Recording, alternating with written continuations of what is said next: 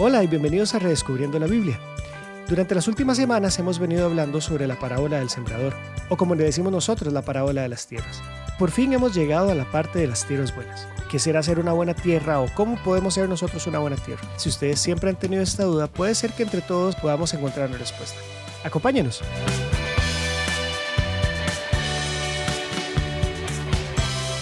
Como todo programa de televisión de los 80 que se respeta, tenemos que empezar diciendo previamente en Redescubriendo la Biblia, hablamos de la parábola del sembrador o como decimos mejor ahora, yo creo que sería la parábola de las tierras, porque más que concentrarnos en el sembrador o incluso en la semilla, nos hemos concentrado en las tierras porque al fin y al cabo eso fue lo que hizo el Señor Jesús cuando estaba explicando la parábola, hablar de las tierras. Dos cosas me quedaron a mí muy importantes de lo que hablamos previamente o lo que hablamos la semana pasada para ser más específico. Uno es que las tierras pueden confundirme porque especialmente una, la que tiene espinos, la semilla brota mm. y sale un tallito y no, no especifica cuánto crece, pero sale un tallito y ese tallito me podría confundir porque yo podría decir, bueno, pero las cosas están funcionando bien. Pero en el momento en que en mi corazón, o en este caso en mi tierra, yo permito algo más que tome el lugar de Dios, que el Señor Jesús habla de los afanes, del amor a las riquezas y este tipo de cosas, podrían ser muy dañinas. Y hablamos de que podría ser hasta como un cigarrillo, que mm. fumarme uno hoy parece que no me hace daño, parece que no es malo, parece que, que no afecta. Pero al final, después de cierto tiempo, termina la persona, o terminaría yo en este caso, para seguir con el ejemplo personal, de con cáncer o hasta perdiendo la voz, con los dientes afectados, mi familia siendo afectada por, por ser fumadores pasivos y otro montón de cosas. Esa, esa es una de las que me llamó muchísimo la atención de lo que hablamos la vez pasada. Y otra de las cosas que no dejo de tener en mente es la importancia del agua, la mm. importancia de la, la Biblia, porque el agua ayuda a que la tierra esté lista para recibir la semilla, que esté humectada, otra tierra, humectada no, que esté húmeda para recibir la semilla, otra tierra tenía el problema de falta de humedad. Entonces es importante pasar tiempo no solamente leyendo la Biblia, pero también estudiándola o como lo queremos hacer nosotros, redescubriéndola hmm. para que esto me, me permita crecer y me permita recibir bien esa semilla. Esas Esas son como las dos cosas que yo podría llamar de, de los capítulos anteriores. ¿Cómo, ¿Qué recuerdan ustedes? ¿O qué les ha llamado la atención? A mí prácticamente los mismos puntos. Eh, bueno, uno de los, de los de las cosas que a mí me sorprendió, que fue la que Esteban nos dijo, de que la buena tierra daba una cosecha que era mucho mayor a cualquier cosecha conocida, ¿verdad? Y entonces ahí habíamos reflexionado que eso era porque la semilla era una semilla diferente, ¿verdad? Es la palabra. Y como todo lo que hace Dios, lo hace perfecto y es mucho más amplio que cualquier cosa que nosotros podamos hacer por nuestra propia cuenta. Eso a mí me llamó mucho la atención. Y creo que también igual la de la, la de los espinos, ¿verdad? Porque como dice Leo, es algo engañoso. O sea, uno, uno perfectamente podría pensar que no hay un problema, ¿verdad? Que dos cosas pueden convivir, pero al final eh, nuestra tierra no debería de prestarse para dos cosas, ¿verdad? Debería estar dispuesta para el Señor. Entonces, eso en especial me llamó muchísimo la atención también. esa, esa, es, esa es chiva porque ahí hay como exclusividad. No se puede tener algo, no se puede tener dos cultivos en la misma tierra. Porque en este caso. No se puede servir a dos señores. Ajá. Porque en este caso, uno de los cultivos ahoga al otro y lo vacilón es que el cultivo que ahoga es, son los espinos. No necesariamente porque la semilla no sea poderosa, sino es más bien como que, como que la semilla no, no, es, no está hecha para competir. está hecha para tener esa dedicación exclusiva. Y más bien cuando esa dedicación exclusiva no está, la semilla no, no puede florecer, no está hecha para florecer de esa manera.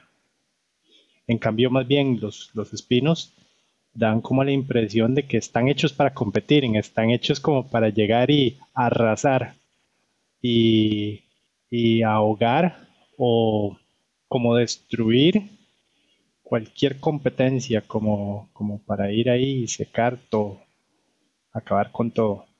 Como una plaga de langostas, me imagino, algo así, ¿verdad? Como, como esta imagen de, de que dejan todo desolado.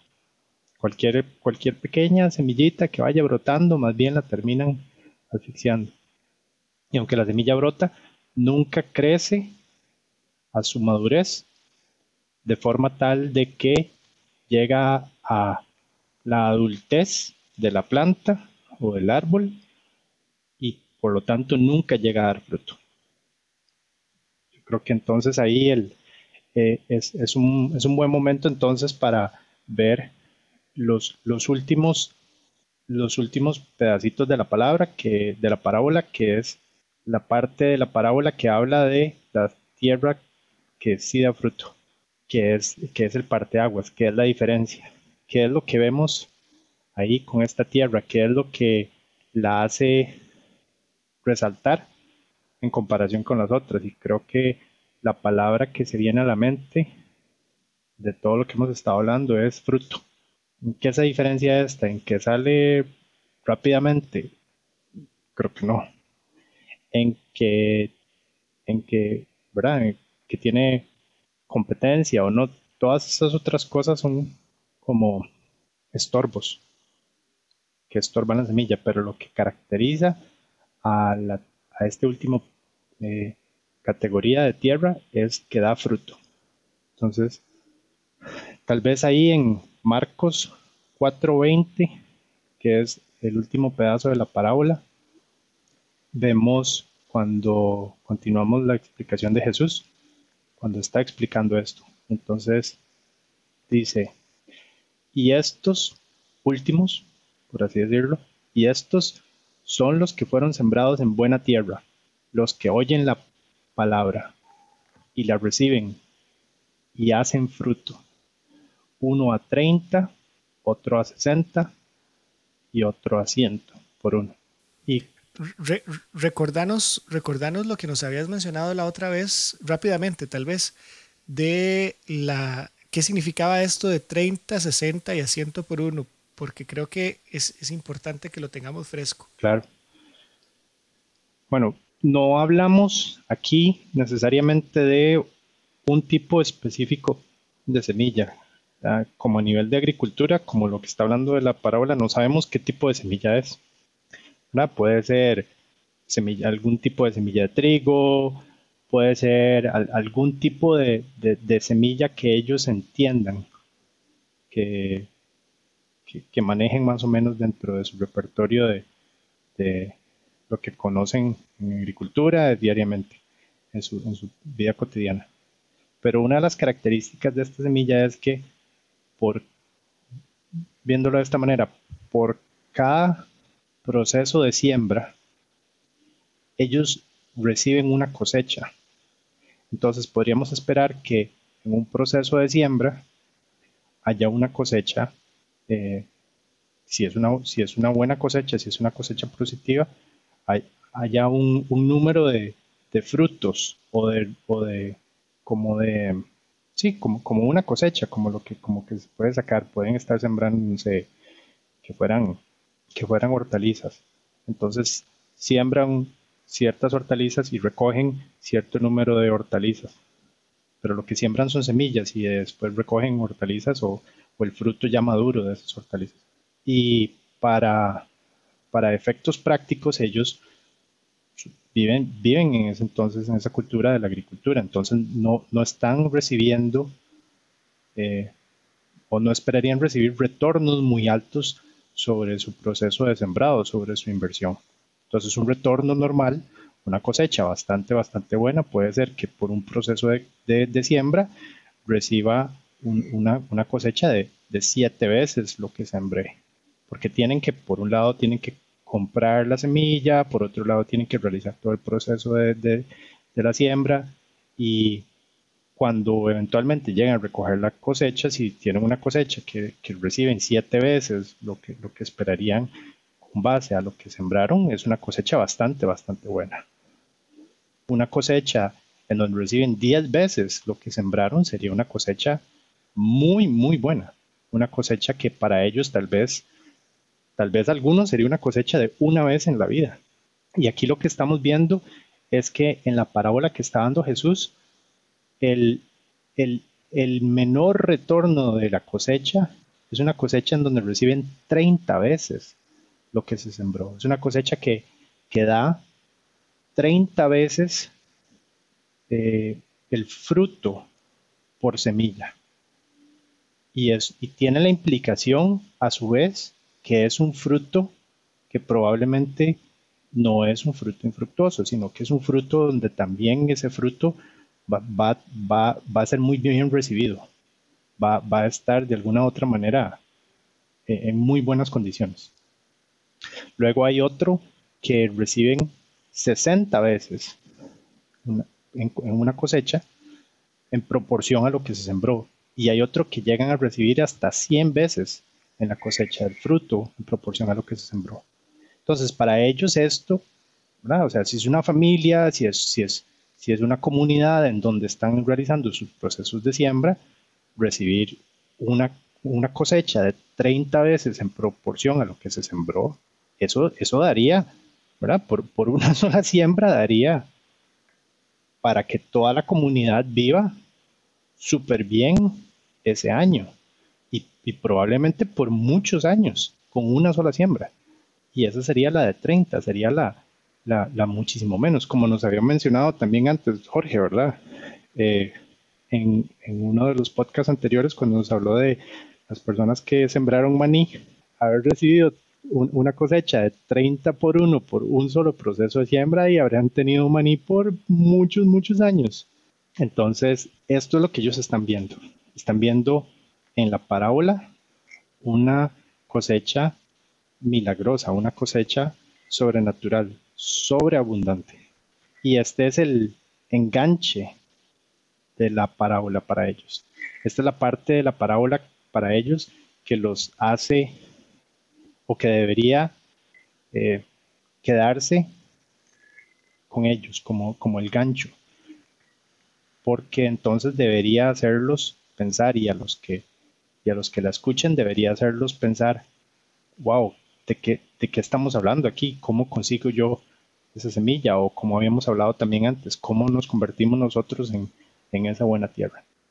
Qué bonito cuando, digamos, ya llegamos a este punto en donde vamos a analizar la buena tierra. Y en esta parábola en particular, Jesús dice, esta es la buena tierra y dice que da mucho fruto, pero em, no señala exactamente cuáles son las características de la buena tierra, ¿verdad?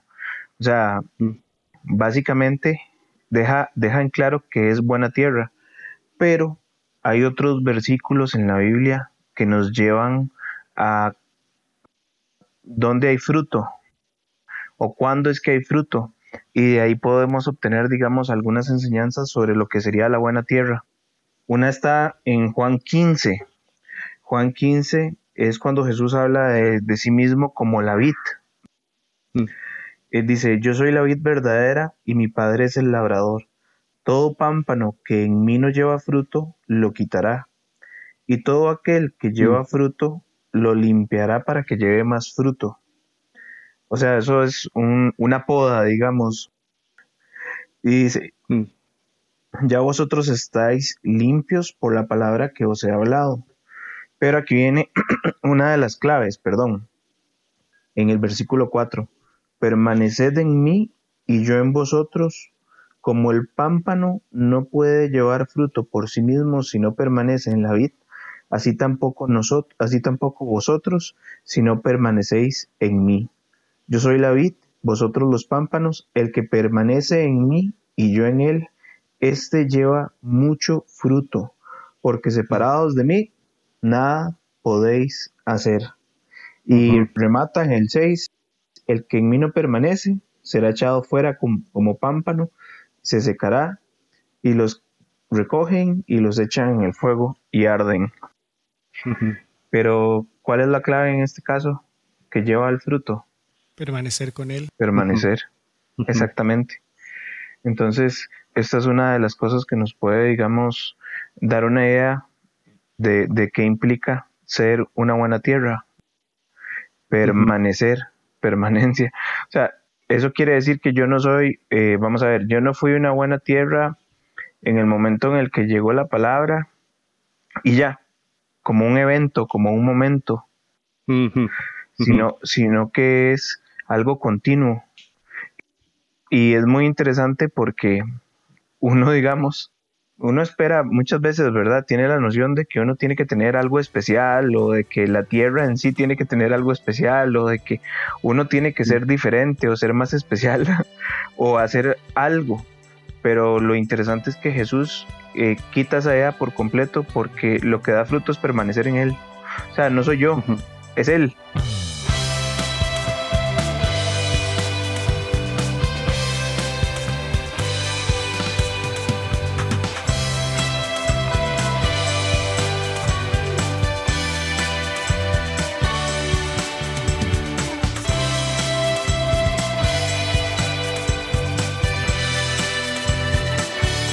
Tiene sentido lo que vos decís completamente con lo anterior de la parábola y las otras tierras que habíamos hablado. Porque hay dos de esas tierras que reciben la palabra. Lo que vos acabas de decir no es algo al momento de recibir la parábola. Porque la semilla la reciben tanto la tierra que es llena de piedras como la tierra que es llena de espinos como la tierra que, es, que da fruto. Exacto. Entonces, totalmente congruente como lo, con lo que estás diciendo.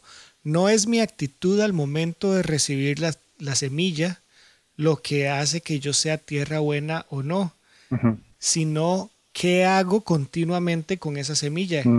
Porque continuamente puedo o dejar que las, que las pasiones o que las, los deseos de este siglo ahoguen la semilla y la única forma de hacer eso, o no la única forma, pero eso es una evidencia de una persona que, que no permaneció en el Señor o quitó los ojos del Señor para poner los ojos en las pasiones o en las riquezas o en las preocupaciones. Igual con una tierra que es recibe la palabra rápido y pero no tiene humedad no, no tiene agua en la tierra, entonces no echa raíz y se seca y se tuesta. Y sabemos que necesitamos permanecer cerca del Señor, de acuerdo a lo que vos estás diciendo, y, la mejor forma de hacerlo en este momento no es yendo a la iglesia, no es este, haciendo sacrificios, no es observando las fiestas que decía Levítico, e, es cerca del Señor y cerca de su palabra y cerca de la oración y de las cosas que Él mismo nos ha, nos ha dicho. Y vean qué, qué bonito porque de verdad que la Biblia refuerza las cosas en diferentes puntos y en diferentes lugares, ¿verdad? La semana anterior fue muy interesante la comparación que logramos hacer entre el Salmo 1 y Isaías 55. Y en el Salmo 92 dice lo mismo que acabamos de, decir de Juan 15. En el Salmo 92, 12, del 12 en adelante dice, el justo florecerá como la palmera, crecerá como cedro en el Líbano, plantados en la casa de Jehová. ¿Dónde está plantado? En la casa mm. de Jehová. En los atrios de nuestro Dios florecerán. Aún en la vejez fructificarán estarán vigorosos y verdes, para anunciar que Jehová, mi fortaleza, es recto y que en él no hay injusticia. Pero ¿a dónde están plantados? ¿A dónde permanecen? En la casa de Jehová. Es lo mismo, es el mismo concepto, ¿verdad? El concepto de permanecer en él, ¿verdad? Y me llama mucho la atención eh, una referencia muy bonita de aún en la vejez fructificarán. Eh, en nuestra sociedad nosotros básicamente, eh, como es, es tan valorado el tema salarial, ¿verdad? Y, en nuestra sociedad moderna, una vez que una persona se jubila, incluso hay gente que le cuesta conseguir trabajo siendo plenamente productivo porque tiene cierta edad. Y, algo muy bonito es que en Dios eso no existe, ni tampoco existe la jubilación de dar fruto, ¿verdad? Eh, hace poco vi una, una prédica de un anciano que yo le calculo que mínimo, mínimo, mínimo andaba por 85 años. Y es una de las mejores prédicas que jamás haya escuchado, ¿verdad? Hmm. y me sorprendió tanto porque a esa edad mucha gente está pensando, está, está pensando en estar en una mecedora, ¿verdad? Y, y no sé, y, ver esto es algo muy bonito. Pero el secreto de nuevo en el Salmo 92 es permanecer, permanecer en los atrios de nuestro Dios. Y, es, y este versículo está buenísimo, voy, a marcarlo aquí, 92.14, aún en la vejez fructificarán, estarán vigorosos y verdes. O sea, aún en la vejez siguen dando fruto. Exacto. Y, entonces, conectándolo con la parábola, es, es, es algo, esta tierra es algo en donde se sembró la semilla y salió y creció y maduró, porque tiene que haber un concepto de madurar, un concepto en donde esa planta llega a su adultez, a su completitud y luego empieza a dar fruto. Y da fruto, y da fruto, y da fruto, y da fruto, y da fruto, y llega al 30 y sigue dando fruto, y sigue dando fruto, y llega a 60 y sigue dando fruto, y sigue dando fruto, y como que nunca para. Eso es lo que parece implicar esta, este último tipo de tierra, como que, como que nunca va a parar, esta cosa va a seguir dando cosechas y cosechas y cosechas, aun que lleguen a la vejez seguirán dando fruto y seguirán eh, vigorosos y seguirán verdes. y además de eso, no sé si a ustedes les llamó la atención, pero la palabra es fruto. ¿Cuál es la característica de la fruta? Hablemos un poquito de, ciencias. ¿Cuál es la característica de la fruta? ¿Cuál es la diferencia entre una fruta y un vegetal?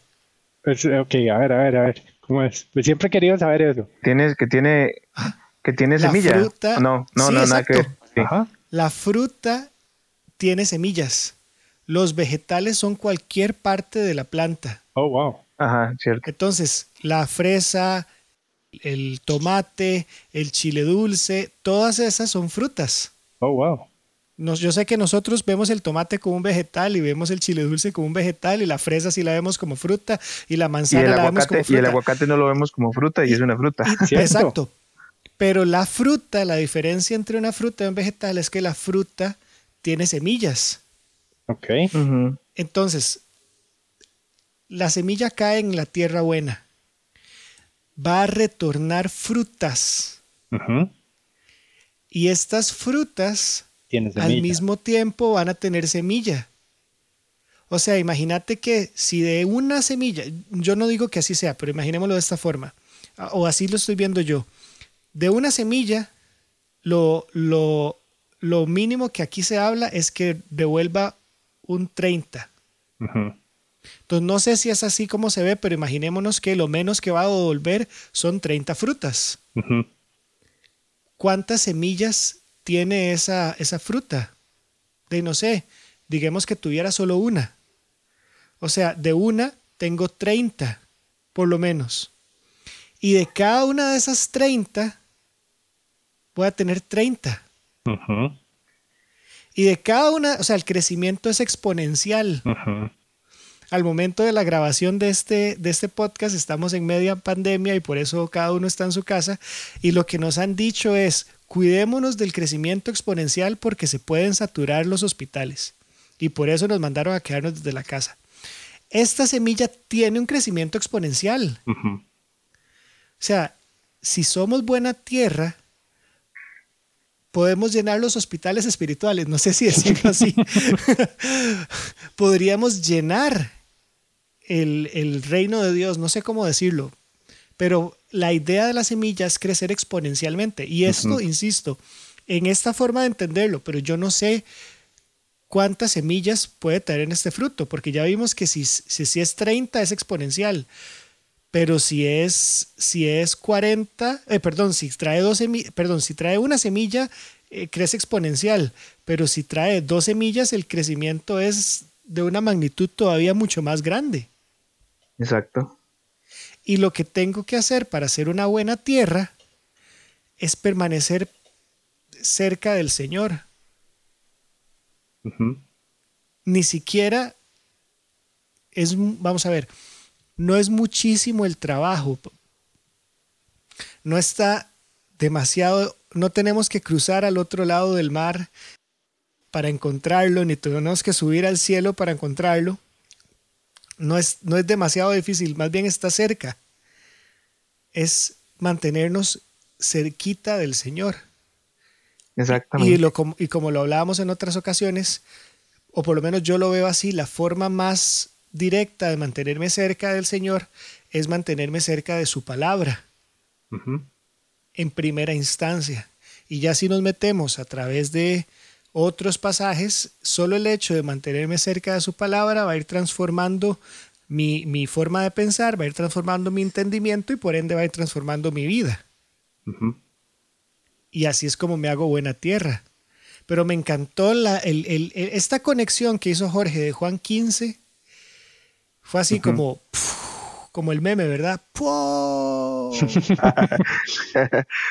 y es, es, muy chiva porque hay algo también que yo, que yo estaba viendo ahí en Juan 15, que es cuando Jesús dice estas palabras, yo soy la vid y mi padre es el labrador, el agricultor.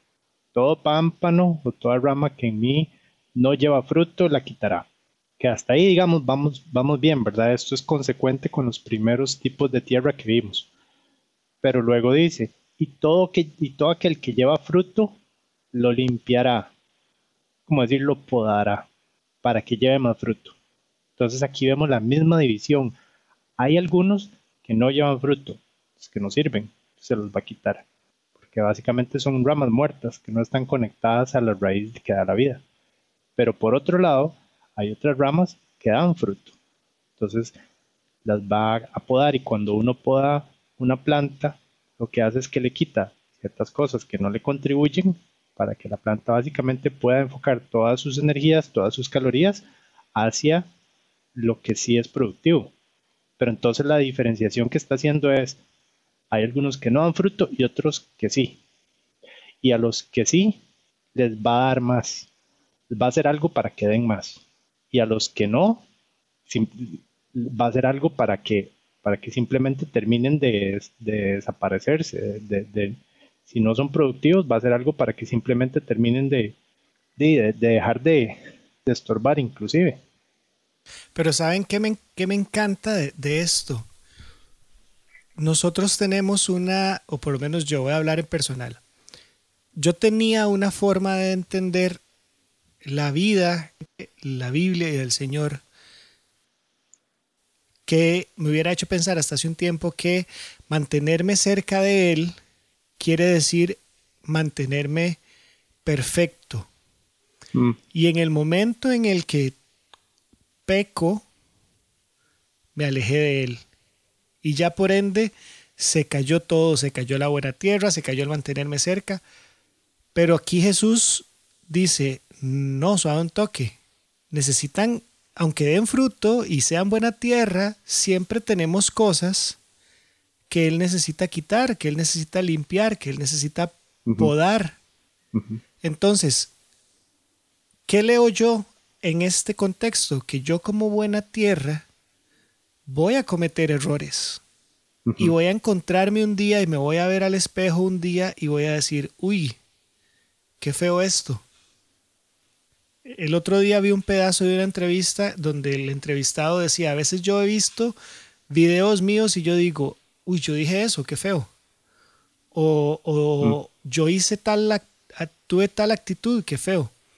Yo creo que muchas veces nosotros nos encontramos en esa misma posición en la que nos vemos al espejo en, el trabajo, con los compañeros, en la familia, con la esposa, hijas, papás, hijos, lo que sea, y de pronto uno dice, uy, qué feo esto que dije o qué feo esto que hice. Pero el punto no es permitir que eso se magnifique, sino verlo como algo que el Señor tiene que podar y que tiene que limpiar. Pero eso no me quita la posibilidad de ser buena tierra, eso no me quita la posibilidad de ser buen fruto, porque más bien, si, eh, de llevar fruto, porque más bien si llevo fruto, Él me va a podar, me va a limpiar, va a quitar las cosas sucias. Tengo cosas sucias, voy a seguir teniendo cosas sucias. El hecho de que cometa pecados no quiere decir que el Señor no me pueda usar. El punto es dejarlo que limpie ese pecado, no aferrarme yo a ese pecado. Como dijo Pablo, no estamos diciendo, como algunos afirman de nosotros mintiendo, que decimos hagamos males para que nos vengan bienes. En ninguna manera. Pero más bien, yo estoy haciendo algo malo y veo que está malo, le digo al Señor, por favor, llévatelo. Pero entiendo que puedo tener cosas malas que el Señor tiene que limpiar. El problema es querer aferrarme a ellas y no querer soltarlas. Pero qué bonito, qué bonito porque el Señor no espera que yo sea infalible. El Señor no espera que yo sea, eh, que no cometa un solo error, porque a mí me ha pasado muchas veces a manera personal y cuando he hablado con otra gente que por cometer errores ya nos ponemos una X y decimos, no sirvo para esto. Mm. Y en realidad cometer errores es como un como un recordatorio de que más bien necesito al Señor, de que necesito permanecer cerca de Él, pegadito a Él, porque si no, no voy a, no me van a quitar este problema, esta cosa fea que tengo, este pecado, no se lo van a llevar, y si no permanezco cerquita de Él, no va, no va Él a demostrarme o a mostrarme otras cosas que también necesita quitarse. Exactamente. Sí, exactamente. Hay algo que es muy interesante relacionado con eso también, ¿verdad? Que eh, normalmente eh, el, aceptar al Señor implica también el arrepentimiento de la vida anterior. Y arrepentirse justamente es, eh, uno igual lo puede ver como un momento. Uno lo puede ver como, bueno, fue en, tenía esta vida, cambié de vida ya y fue un momento. Pero si utilizamos esto, que es permanecer, realmente igual el arrepentimiento se convierte en, algo eh, diario. Diario no en un sentido de, descaro, de, de todos los días hago lo mismo y todos los días digo perdón. No en ese sentido, sino en que todos los días tengo esta actitud de quiero dejar las cosas que están mal en mí para buscar al Señor, ¿verdad? O sea, el arrepentimiento entonces se convierte en algo constante, en algo continuo. Y, en ese sentido, eh, y eso hace falta para poder estar cerca también, ¿verdad? Porque justamente, como dice Leo, o sea, si yo de repente hago algo malo, la primera sensación de todo lo de yo que tengo hijas pequeñitas hacen algo malo y se esconden obviamente y esa es la reacción que, que, nosotros también tenemos con Dios. Es lo mismo mismo mismo mismo. Pero mm, el arrepentimiento sigue siendo igual algo constante. Y el día que yo no lo tenga ese día voy a preferir no permanecer en el Señor. Voy a preferir alejarme. Voy a preferir estar lejos, ¿verdad? Dejar que, las que los espinos crezcan. Y eventualmente pasarla muy mal por un tiempo también. Lo que vos decís ahorita me recuerda a dos pasajes muy específicos. El Señor dijo que las misericordias, sus misericordias eran nuevas cada mañana. O sea, todas las mañanas, cada vez que, hay, que sale el sol, hay misericordia dispuesto, dispuesta para mí, para yo echar mano de la misericordia de Dios. Yo puedo entender ese versículo muy mal o sacarlo del contexto, y por el contexto me refiero a sacarlo de la Biblia, y decir, bueno, entonces voy a aprovechar la misericordia de hoy y mañana aprovecho la misericordia de mañana pecando hoy y pecando mañana, que era lo que vos decías hace un rato. Pero cuando yo conecto ese versículo con Proverbios, Proverbios 28, 13, yo entiendo a qué se refiere el Señor con la misericordia. Porque dice Proverbios 28, 13, el que encubre sus pecados no prosperará, mas el que los confiesa y se aparta, ese alcanzará misericordia. Entonces, para alcanzar la misericordia de Dios, esa misericordia que es nueva todas las mañanas, necesito apartarme, que desde mi punto de vista es un sinónimo de arrepentimiento, porque arrepentirme es iba de norte a sur y me arrepentí de ir de norte a sur y ahora voy de sur a norte. Cambio de dirección. Exactamente. Entonces, qué bonito saber que Dios y más específicamente el Señor Jesús quiere limpiar esas cosas feas en nuestra vida, pero no limpiarlas para que mañana las, volvamos a ensuciar, sino para que seamos totalmente libres de ellas. El punto del Señor Jesús no es quitar la mancha de la camisa. El punto del Señor Jesús es darnos la capacidad de nunca más manchar la camisa. Y todo eso nace de permanecer en Él, de ser una buena tierra. Porque en lo que yo permanezco en Él, Él va a ir haciendo ese trabajo. No quiere decir que un día me lleno de manchas y el día siguiente ya soy perfecto. Es un, es un proceso que Él va haciendo. Pero la clave es permanecer en Él. Y creo que la segunda clave es permanecer en Él siempre no tirar la toalla nunca. No, no decir en cinco años tengo que ser totalmente diferente. Porque es un proceso que se va a tomar toda nuestra vida. Esa transformación. Y ahí, y ahí yo lo que veo con eso que vos estás diciendo, Leito, es que ese proceso es, eso es lo que veo, que ese proceso no veo, no veo que se termine. Y es chiva porque no se termina porque a raíz de que ese proceso no se termina es que conectándolo con lo que estamos hablando ahora en el Salmo 92, a raíz de que ese proceso no se termina, a raíz de que el agricultor, el labrador nunca termina de podar las ramas para que sigan dando más fruto, es que aún en la vejez seguiremos dando fruto. Aún en la vejez seguiremos vigorosos y verdes. ¿Por qué? Porque dice, yo soy la vid y mi padre es el labrador. Todo pámpano que en mí no da fruto lo quitará, pero todo aquel que lleva fruto lo podará para que lleve más fruto. Entonces, si nosotros permanecemos ahí y llegamos a dar fruto, él lo que va a hacer es que nos va a seguir cuidando, va a seguir chineando, pero también nos va a seguir podando, nos va a seguir quitando lo que necesita quitarnos para que demos fruto. Y cuando damos fruto, ¿qué hace? Nos poda más. Claro. ¿Para qué? Para que demos más fruto. Y cuando damos ese fruto, ¿qué hace? Nos poda más. ¿Para qué? Para que demos más fruto. ¿Y cuándo termina? Aquí yo no veo que diga que termine. Pues entonces, aún en la vejez, seguiremos en esto, porque ¿cómo es que llegan aún en la vejez a seguir dando fruto? Porque hasta aún en la vejez lo sigue podando. ¿Para qué? Para que den más fruto. ¿Y cómo llegan a la vejez? vigorosos y verdes. No llegan todos desechos, sino que lo que llegan es que todo lo que necesitan, aún en la vejez, para dar fruto, ahí está, y está en muy buen estado, porque ha venido siendo cuidado y chineado y podado toda la vida.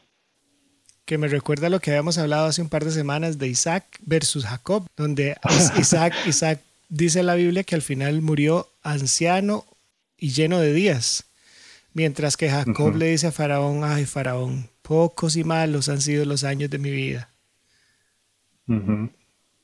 Porque, porque Jacob fue alguien que anduvo huyéndole a Dios toda la vida, hasta que ya Dios lo agarró y lo, como diría mi abuela, los angoloteó para todo lado y, y se quedó ahí quieto. Pero, ¿qué, qué diferente es el Dios de la Biblia al Dios de la sociedad o al Dios de la religión.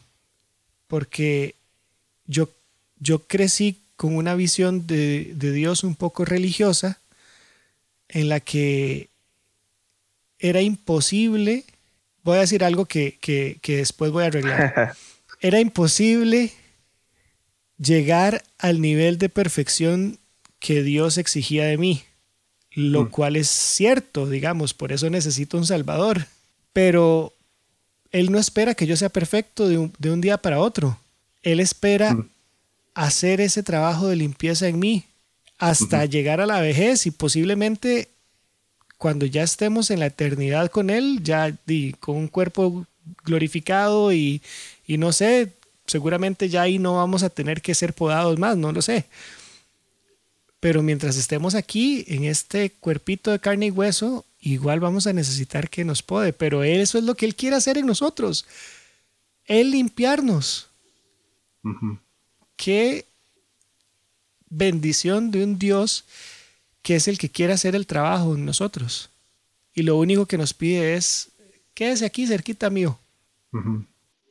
Y hay un premio ahí, si, si uno, si uno se deja ser podado, si uno recibe la palabra. Aquí en, en Marcos 4:20 dice, los que escuchan la palabra y la reciben. En Lucas dice, los, los que reciben la palabra y la guardan con perseverancia. En Mateo 13 dice, los que reciben la palabra eh, y, dan fruto. O sea, hay, hay, un premio, hay unos que, habiendo escuchado toda esta explicación de la, de la parábola, hay unos que dicen, ok, entiendo, y yo, yo quiero eso, y se aferran, y, se, se atan, se asan a él. Y hay otros que habiendo entendido todo esto pueden decir, ah, ok, qué bonito, pero como que no es conmigo y entonces dejan, dejan pasar esta oportunidad. Y entonces, entendiendo que hay un premio que no va a ser eh, necesariamente inmediato, yo siento que eh, nosotros los seres humanos no somos como palomitas de maíz, por lo menos para nada que importe. Nada y ninguno de, nuestras, de nuestros cambios es inmediato. Si es algo que de verdad es de importancia, nunca sucederá como una palomita de maíz. Llevará su tiempo, llevará su proceso. Las cosas importantes no nunca. explota y ya. Exacto, las cosas importantes en, la vida de los seres humanos nunca, nunca suceden como palomitas de maíz. Entonces, hay unos que entienden la explicación de esta parábola y van a entender entonces que hay un premio atrás de eso, pero que es un premio que va a llevar constancia, perseverancia, consistencia que no necesariamente va a estar a través de sus fuerzas, sino que va a ser Dios, el, labrador, el buen agricultor, el que se va a ir encargando de ese proceso. Exactamente. Pero que tiene que permanecer ahí y que del otro lado de esa permanencia hay un premio. Por otro lado, hay otros que también pueden haber escuchado esto mismo y pueden entonces no, no tomar la misma decisión. Y entonces ahí es donde Juan, este mismo pasaje de la escritura, que puede resultar esperanzador para aquellos que han recibido la palabra y que, concentran su mirada y su esperanza en ese premio, en ese proceso que, va a tener un premio, para otros puede resultar de una manera eh, algo confrontador, porque dice que a los que no llevan fruto, los va a quitar. Y los va a quitar todo, los va a separar completamente. Entonces, no es como que esto va a suceder sí o sí. Hay un aspecto en donde necesita haber una conexión con Jesús y, hay unos que, simplemente no, no. no. No todas las tierras son la misma tierra. Y hay tierras, como lo habíamos visto en las semanas anteriores, que no, que no lo son. Hay personas que, no, que entendiendo tal vez escuchando todo esto y tal vez inclusive entendiéndolo no van a, pasar por el mismo proceso. No es, no es automático tampoco, no es porque todos estamos eh, en el mismo lugar. Y parte de, la parábola habla un poco de esto. Habla de por qué si la semilla es tan poderosa y por qué si el sembrador siembra de la misma manera, porque a veces sí y a veces no. ¿Verdad? Porque, porque Porque inclusive si, tiene tanta cosecha y si el, trabajo de la semilla lo único que tiene que hacer es recibirla y casi que ni siquiera en eso, ¿por, qué sí a veces no? ¿Qué, ¿qué, es, verdad? Eso es, y eso es parte de lo que yo siento que Jesús está haciendo un poco también explicando esta parábola. Porque las parábolas, de una u otra manera, también representan, ya vimos, tienen, este en particular tiene, tiene dos mensajes. Tiene el mensaje superficial de, que hay una semilla que tiene un, un fruto sobrenatural. Tiene un mensaje más profundo que es el que él le revela, el misterio que él le revela a los discípulos que le hacen la pregunta de qué significa. Y luego también si nos ponemos a pensar, esta parábola a su vez habla un poco de Jesús mismo y de lo que Jesús está haciendo, o lo que Jesús estaba haciendo en ese momento.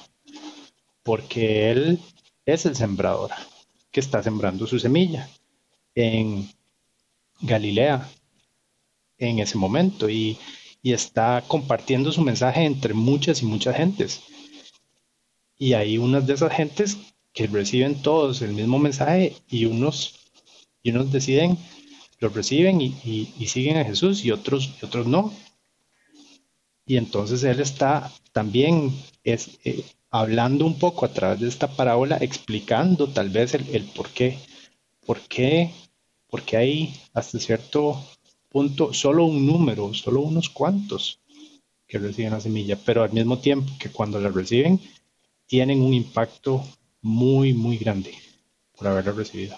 Y creo que tal vez ahí algo de lo que, de lo que no hemos, no hemos hablado mucho necesariamente todavía es de las de la de, de, qué significa esto, de cuál es el significado que está atrás de esto, que es, yo lo veo más en Mateo 13, un poco, que se pega también con esto que estábamos hablando de Juan 15, que es cuando los discípulos buscan a Jesús y le dicen, ¿por qué les hablas en parábolas? No solo lo, llegan a preguntar qué significa esta parábola, sino también le preguntan, ¿por, por, qué, ¿por qué hablas inclusive en parábola?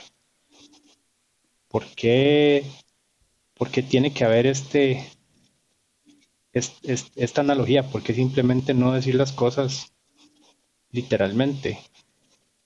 Y él en Mateo, en Mateo 13, 11, empieza a decirles, porque a ustedes, a los que él le pregunta, a los discípulos, a los que andan buscando saber entender un poco más, les dice, les es concedido saber los misterios del reino de los cielos. Mas a ellos, a los otros, a los que no buscan profundizar, que al mismo tiempo podemos conectarlo con que son los que los que no dan fruto, los que no les interesa, tal vez ni siquiera da fruto. No les es concedido. Porque a cualquiera que tiene, se le dará y tendrá más. Pero al que no tiene, aún lo que tiene, le será quitado. Y yo creo que este versículo es súper clave, porque también lo conectamos con lo que dice en Juan 15, 2. El que no lleva fruto, le quitará y a todo el que lleva fruto le limpiará para que lleve más fruto. Esto es lo mismo que está diciendo en Mateo 13:12. A cualquiera que tiene, se le dará y tendrá más, pero a al que no tiene, aún lo que tiene le será quitado.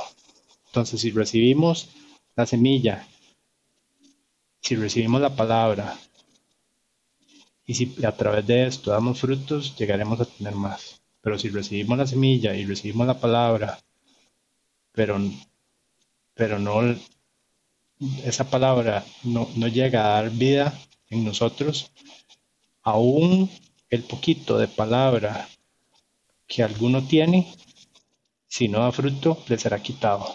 Exacto.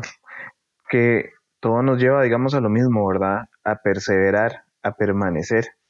No sé, creo que eh, estamos quizá llegando al final de, el día de hoy, ¿verdad?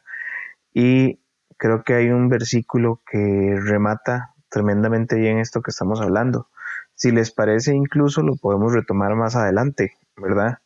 Pero es justamente en Hebreos Pablo ya en otra parte comparaba la vida del cristiano con una carrera. Y de hecho, Hebreos, eh, no sabemos quién es el autor, pero yo me inclino tremendamente porque sea Pablo, ¿verdad? pero me inclino mucho por, porque sea Pablo. Pero vean lo que dice Hebreos 12, 1 y 2. Por tanto, nosotros también, teniendo en derredor nuestro tan grande nube de testigos, despojémonos de todo peso y del pecado que nos asedia, y corramos con paciencia la carrera que tenemos por delante. Puestos los ojos en Jesús, el autor y consumador de la fe, el cual, por el gozo puesto delante de él, sufrió la cruz, menospreciando el oprobio, y se sentó a la diestra del trono de Dios. Pablo decía en Corintios, corran para ganar. No, no podemos correr por correr. Y en la vida uno como cristiano puede correr por correr, ¿verdad? Hoy camino un poquito, dice, ahí estoy, pero no, o sea, se nos está llamando a permanecer. Y aquí hay otra palabra muy interesante, ¿verdad? Corremos con paciencia, con esa capacidad de mantenernos, mantenernos a un ritmo eh, y, entender que la carrera, dice la carrera que tenemos por delante, o sea, en efecto, nos queda otro trecho. Es una maratón, no son, no son los 100 metros planos. Exactamente. Sí, porque al que está corriendo los 100 metros planos, a Usain Bolt, vos no le vas a decir jamás corra con paciencia. Él va a salir, pero soplado a, a, a bajar de 9 segundos el récord. Exacto pero al, al, chaval oeste de Kenia que acaba de correr la maratón en menos de, dos horas, a él sí le vas a decir corra con paciencia, porque si se vuelve loco, se funde y no termina. Exacto, exacto. Y también la paciencia para mantenerse, porque de hecho, bueno, yo no soy corredor, ustedes lo saben muy bien. se me nota, se me nota bastante. Pero eh, por lo menos lo que uno escucha de la gente que corre maratones, dicen que por ahí el kilómetro 20 empiezan a sufrir tremendamente, ¿verdad? Y, se tienen que concentrar en, mantener el ritmo. O sea, es mantenga el ritmo, mantenga el ritmo, mantenga el ritmo. Y se enfocan en el siguiente paso y se enfocan en el siguiente paso. Y ahí es donde, ahí es donde uno ve la paciencia también, ¿verdad? O sea, simplemente es mantenga el ritmo y eso yo lo veo igual como permanezca, permanezca, permanezca, no se vaya, permanezca, permanezca. Y en ese sentido creo que estamos descifrando un poco mejor el día de hoy, digamos, con estas, ¿qué sería entonces ser buena tierra, verdad? Hay un punto en el que yo quería eh, retomar un segundito algo que dijo Esteban hace un rato, para no, no dejar un cabo suelto, ¿verdad? Y es que Esteban hablaba hace un momento de qué es lo que vino Jesús a hacer a la tierra. Y yo creo que Jesús vino a hacer muchas cosas a la tierra. O sea, yo en mi trabajo tengo, vamos a ver, tengo una responsabilidad que es como la central, pero al mismo tiempo esa responsabilidad central implica otras diferentes responsabilidades más, más pequeñitas, digámoslo así. Que no puedo descuidar las más pequeñas por concentrarme solo en una porque de eso afecta a las demás. Nos hemos concentrado mucho en el amor y hemos visto mucho el amor de Dios, especialmente en esta parte de ser buena tierra, y el amor de Jesús en cuanto a vamos a correr esta carrera. Yo espero que corramos juntos durante la carrera voy a tener que limpiarles cosas. Corramos con paciencia, tengan paciencia de que también yo voy a ir limpiando esto poco a poco. Pero hay un pasaje dentro de la explicación que hace Jesús que se presta para confundir a la gente y se presta para malinterpretar un poco, porque parece contrario a lo que venimos hablando de este amor de Dios.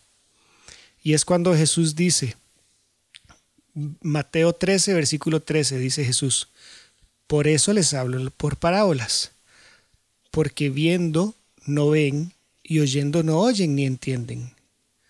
De manera que se cumple en ellos la profecía de Isaías que dijo, De oídos oiréis y no entenderéis, y viendo veréis y no percibiréis, porque el corazón de este pueblo se ha engrosado, y con los oídos oyen pesadamente, y han cerrado sus ojos, para que no vean con los ojos y oigan con los oídos, y con el corazón entiendan y se conviertan, y yo los sane. Pareciera, mm. y aquí lo pongo sobre la mesa el tema, pareciera, si yo tomo esto de buenas a primeras, pareciera que está Jesús diciendo, yo les hablo en clave para que no todos entiendan. Y ahí es donde se genera un poquito de fricción en cuanto a dónde quedó el amor de Dios si Dios no quiere que todos entiendan. Pero una de las cosas que Jesús vino a hacer, dentro de todas las que vino a hacer, fue a que se cumplieran las profecías. Y había una profecía que decía que es esta que Jesús cita, que está en Isaías 6, donde Jesús dice, donde Dios le dice, ¿quién va a ir al pueblo? Y Isaías dice, yo voy a ir y a este pueblo se le habla y aunque escucha no oye y, aunque ven no, no prestan, no perciben y el corazón es insensible. No es que en ese momento Jesús está diciendo, yo les estoy hablando en clave para que no entiendan. Es que Jesús dice, yo hablo así y esto se va a cumplir así. Ya el corazón de ellos está engrosado, ya el corazón de ellos está es insensible, ya sus oídos están embotados, sus ojos ya se cierran. Se está cumpliendo en ese momento la profecía de Isaías. Recordemos un segundito, y aquí tengo a la par mío el forro. Isaías es un profeta, es el profeta, esta profecía la da cuando muere Usías, dice, dice el versículo capítulo 6. Usías fue el décimo rey del reino de Judá. Una vez que el reino se divide en dos, Israel se divide en dos y genera dos países, al norte el país de Israel con la capital Samaria y al sur el país de Judá con la capital Jerusalén, hay reyes en ambos países y el décimo rey del país de Judá es Usías y se muere y apenas se había muerto y al año de que se murió es que Isaías da esta profecía. O sea, esto va a pasar. Y Jesús les está diciendo a los, a los discípulos, esto está pasando en este momento. No es que está diciendo, yo les hablo en clave para que no entiendan, les está diciendo, eso es lo que está pasando en este momento. Ellos no están entendiendo. Y, traigo este tema a la mesa porque a mí durante mucho tiempo me generó fricción o, ruido o, problemas lograr encajar dónde está el amor de Jesús al decir, hablo para que no entiendan. Pero no es que está diciendo, Jesús no está diciendo ahí, hablo para que no entiendan, sino está diciendo, se está cumpliendo lo que se anunció en Isaías. Esto es lo que está pasando. Exacto. Pero sigue estando presente el amor de Dios y el amor del Señor Jesús. Claro, y es, es muy cierto porque una de las características que tiene esta parábola, veámoslo con nosotros mismos, no es que, que las personas no lo pueden ver y no es que a muchas personas no lo han podido oír, es que lo han visto, lo han oído, pero no lo entienden. Y nosotros mismos llevamos, este sería el episodio número 3 hablando de esta parábola y le hemos dado tiempo y le hemos dado cabeza. Yo creo que si sacáramos más episodios de esta, probablemente sacaríamos todavía más. Pero es porque esto es lo que Jesús está tratando de decir a ustedes, a los discípulos, a los que vienen y me preguntan, les he dado a entender los misterios del reino. Se les explica todo lo que quieran aprender a los que a los que van a, los que preguntan, a los que van a buscar. Y los otros, los otros también van a oír, los otros también van a ver, pero no van a entender. Pero no van a entender. Y no es Jesús el que está poniendo ese bloqueo. Es cada persona que escoge qué hacer a partir del momento en que recibe la semilla. Que se conecta con Juan 15. Es permanecer en Él y buscarlo y llenarnos y se conecta con el Salmo 1. Estar plantado junto a corrientes de agua, estar ahí.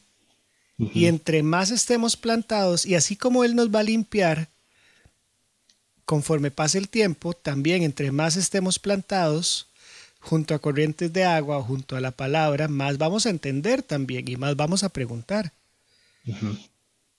hoy entiendo mucho más de la palabra de Dios de lo que entendía hace un año.